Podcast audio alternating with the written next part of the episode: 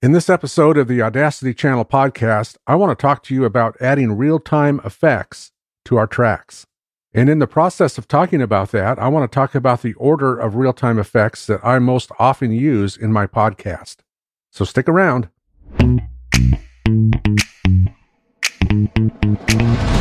Hey friends, Mikey Adams here with the Audacity Channel podcast. Now that Audacity supports real time stackable effects, it's important to know how to use those if that's something that you want to do. Stackable real time effects are non destructive to the track that we're working on. Of course, once we apply a real time stackable effect to a track and then export that track, at that point, the effects that we put on it do change the waveform significantly. But the original waveform remains unchanged, so we can always go back to that original waveform if we need to. We can also move the order around of real time effects as we place them on the track. For example, if I put EQ first and then later I decide I want EQ second for some reason, then I have the ability to just drag that down to the second place. And setting the parameter of a real time effect can be changed on the fly as well. And all of this is non destructive to the track that we're working on. I should also mention that in order to use a real time stackable effect, it needs to be enabled in Plugin Manager. On a Mac, we get to Plugin Manager through the Effect drop down window. And once we're there, it gives us a list of all of the available plugins in our system. And we can filter it on disabled plugins or enabled plugins or all. So it's important to enable your plugin in that drop down window before you try and apply a real time effect. Otherwise, it won't show up in the list of real time effects. So, how do we do this? Well, there's a couple of different ways. In the track control header itself, there's a button there that says Effects. I can click on that button and it expands that header out so that I can add real time effects. On a Mac, I can also press the letter E unless I've changed that.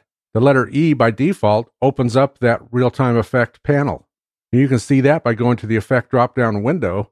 And one of the options there is add real time effects with the letter E next to it. That means that E is the keyboard shortcut for opening up that panel to add real time effects. So once we open up the effects panel, you'll see a button there to add effect.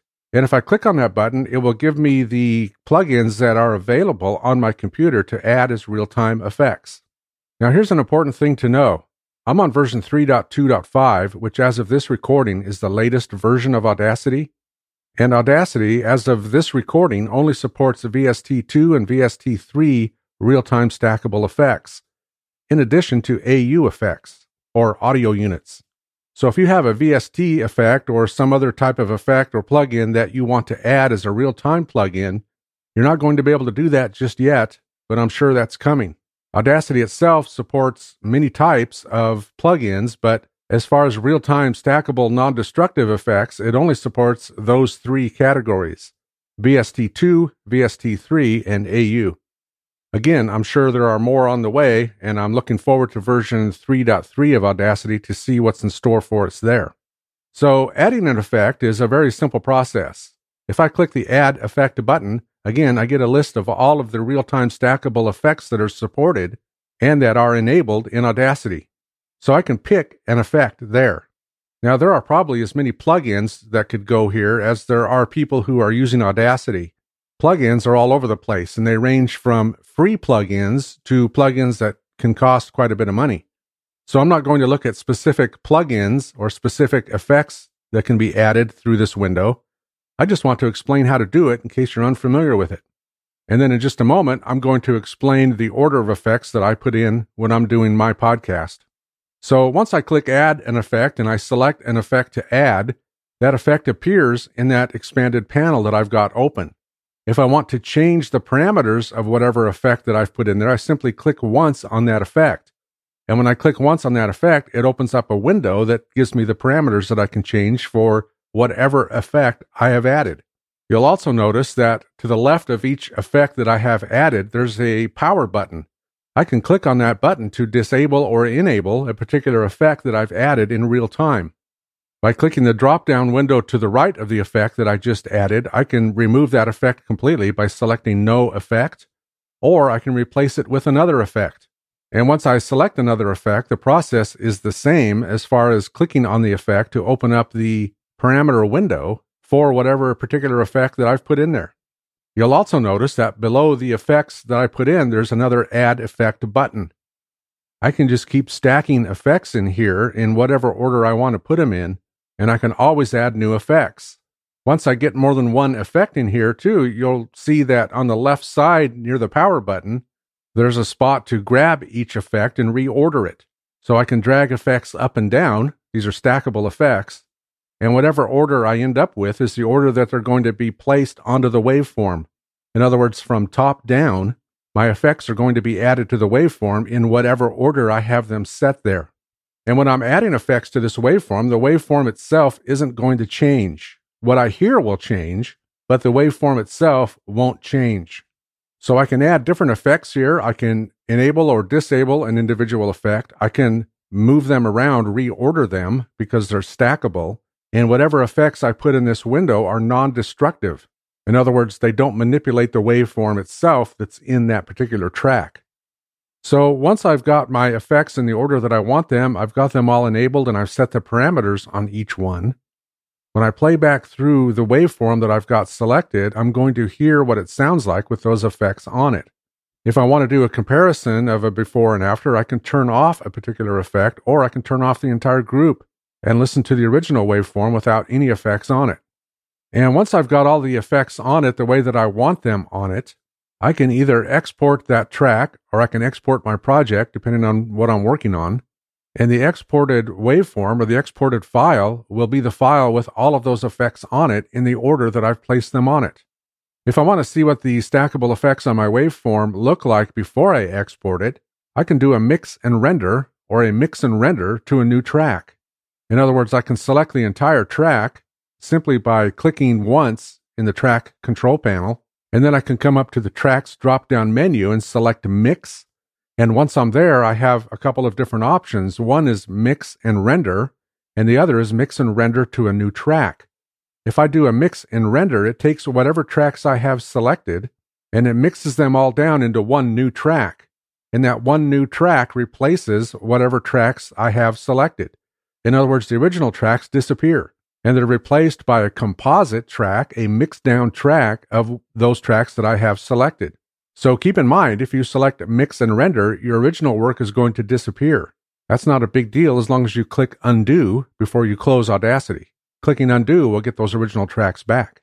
A second option that probably makes a little bit more sense is mix and render to a new track. And when I use mix and render and it mixes down the track or tracks that I've got selected, it puts them in a new track at the bottom of your project. This is helpful to see what the effects that you've added do to the waveform before you export it. Remember, the original waveform is untouched, but the advantage of doing this is you get to see what you're going to export before you export it.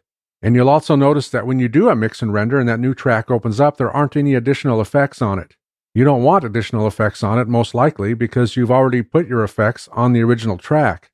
And once you've got this mix and rendered track available, you can solo it and you can listen to it. And then when you're ready to export it, if you want to, you can keep that track soloed and just export that one track.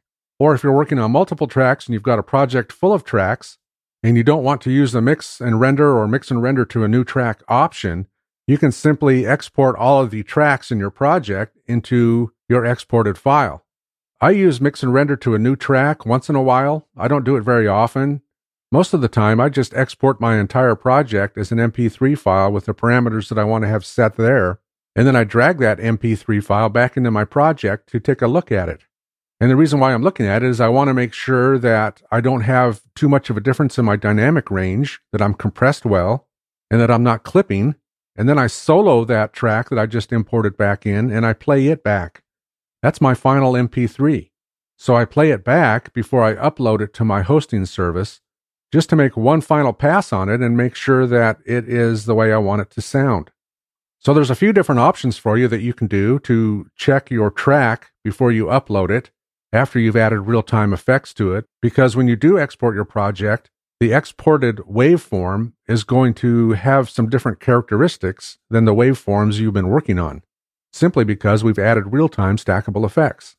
But let's back up a step or two. Before I add real time stackable effects, I do all of my content editing. What does that mean? Well, I mentioned in a previous episode that I normally record my podcast into my Zoom H6 as a WAV file. or WAV files. And then I import those tracks into my project. Once I have those tracks imported into my Audacity project, I do content editing. That is, I clean it up. I get rid of ums, I get rid of mistakes, I get rid of long pauses. You wouldn't believe the number of mistakes and pauses I make. This stuff that you're hearing isn't what happens in real time. Let's be honest, I'm not that good. So I go back through and I fix it. And when I'm doing content editing, I'm getting rid of things like ums and strange background noises that might pop up from time to time. And I'm setting the cadence of the podcast, or I'm setting the cadence rather of the voice recording that I just made because each of us has a cadence to the way we speak, don't we? And I want my podcast to sound normal. I want it to sound natural. And so one of the things that I do in my content editing is I make sure that the cadence is there. There's not real long pauses. If there are, I shorten them so that it sounds like just normal speaking, normal conversation. I do all of that content cleanup before I add a real time effect. That's just personal preference. It doesn't mean you have to do it that way. That's just the way I do it. And then once I've got all my content cleanup done or my content editing done, then I go back through and I add my real time effects. And then after I add my real time effects, I export my project again as that MP3 file, assuming I'm doing an MP3 file. If I'm doing a video, it's going to be a WAV file that I export. But whatever I've exported, I then drag it back into Audacity and I make it the bottom track and I solo it. And that's the one that I listen to for my final yes or no in terms of do I want to post this? So that's my process uh, for getting a podcast out. Is first of all content editing, cleaning up the uh, WAV file or WAV files that I'm working on if it's a multi track project and then adding real time effects and then exporting my project and then bringing it back in so that I can take one final look at it and one final listen through of it. And when I listen through the final time, I don't listen to it in real time. I set the play at speed toolbar to one and a half times and I listen to it that way because I've already heard myself talk and then I heard myself again while I was doing content editing. And I really don't want to listen to myself a third time in real time because I don't have time and I just don't want to listen to myself. So I play it at one and a half speed just so I can catch any final mistakes that are there before I upload it. That's the process that is used on all of the episodes that I do, including this one. So let's turn a corner a little bit now and let's talk about the order of real time effects that I typically use on a podcast. And again, this is for reference only. This isn't something you need to do. It's just what I do. And I found that when I find out what someone else does, the processes that they use, it helps me to be a better podcast editor, a better podcast producer, because I glean things from other people. That's one of the ways that we learn. And so, with that in mind, let me tell you the effects that I normally put on a podcast, at least on the voices of a podcast. I don't mess with music in a podcast because typically it's already been mastered. So, other than setting the level, I don't mess around with the music at all. But when it comes to those who are talking on the podcast, here's the order of effects that I use at least that I normally use. There's variations depending on who's in my podcast and whether they're male or female. So let's say it this way. When I'm editing a podcast and it's me speaking, it's just my voice in the track, this is the order of effects that I use. First of all, I put on equalization or EQ.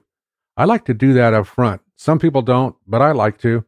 I like for equalization to be on my track when the other effects are applied because I do listen to portions of the track as soon as I put an effect on them. And I want equalization to be on there first up because equalization is important to me. I don't want my audio to be too bassy. I don't want my audio to be too tinny. I want it to have some character and I want it to have some warmth and clarity at the same time. So I put EQ on it. Typically, the second effect that I will put on my own voice when I'm recording is a de-esser. I use the de-esser that comes within iZotope RX10 standard. I like that de-esser. It works well for me. So I have a de-esser applied with a certain preset to de-ess my voice. I don't want a lot of sibilance in my voice. You know, sibilance being S sounds. You know, kind of a just a annoying S sound. So I de-ess it secondly. So first of all, I put EQ on it, and then my second effect typically is a de-esser because I've EQ'd it and so now let's de-ess it. And then the third effect that I put on here is a mouth declick. And again, I use the iZotope RX10 standard mouth declick plugin. And in order to get that plugin, I think you have to buy iZotope uh, RX10. I bought the standard version because I didn't need the bigger version because I don't do music. So everything that I pretty much needed was in the standard version. And I love their mouth declicker. I did a recent YouTube video comparing the iZotope mouth declicker to the declicker that's available within Audacity. And that declicker is available on the Audacity team website. It doesn't come with Audacity, but you can go download it there and you can install it. I've used that one for years and it's really good, but it is destructive. So I did this head to head video between RX10 mouth declick and the Audacity declicker, and the RX10 mouth declicker picked up quite a few mouth clicks after I'd already run the Audacity declicker. So I'm sticking with the mouth declick as my third plugin. And again, these are all real time effects I've got stacked in this particular order. And then the fourth and final plugin that I use, I don't use a lot of plugins, but the fourth and final one that I use is for loudness control, for setting the LUFS level. Typically, my podcasts are mono, and so I'm shooting for a LUFS level of a minus 19 dB. And that last plugin that I put on it ensures that I hit that minus 19 dB LUFS in the track that I've recorded. So my process is pretty simple. I don't get real extreme on these plugins. I do enough, I think, just to clean it up and make it sound a little more professional. And again, I, I put these on after I've done content cleanup and got rid of things that I just don't want on my track. But let me give you that order of effects again. Number one, I use EQ. Number two, I add a de-esser. Number three, I put a mouth declicker on it. And number four, I use a loudness plugin to achieve that negative 19 dB LUFS that I want on my podcast. So that's a look into my process, into the uh, the audio madness that I tend to do. It seems to work for me, and I hope that it helps you and inspires you along to start using real time stackable effects if that's something you're not already doing. There's certainly nothing wrong with the effects that come within Audacity other than the fact that they're destructive. But I've said for years, we don't need to be afraid of destructive editing. We just need to know that it's there and know how to use it correctly. And that's what I've been trying to teach others to do with Audacity now for a number of years. But now we've got this new vehicle that's putting Audacity on a completely different track. And that new vehicle is the option of using real time stackable effects. And this takes Audacity, in my opinion, to an entirely new level. Here's a free program that's extremely easy to use. And now we have the ability to use real time stackable effects. So I hope that you are or that you'll experiment with that and see what works for you. Hey, just a reminder that I do teach Audacity classes. These are on demand video courses at audacitybootcamp.com, audacitybootcamp.com. If you get a chance, check those out. I've got one there for podcasters and I've got one there for ACX audiobook narrators. And don't take my word for it. Look at the reviews that I've got posted on that website at audacitybootcamp.com. Those are real people with real responses to the courses that I've taught. So I'll let you go for now, and until next time, you all take care. Thank you.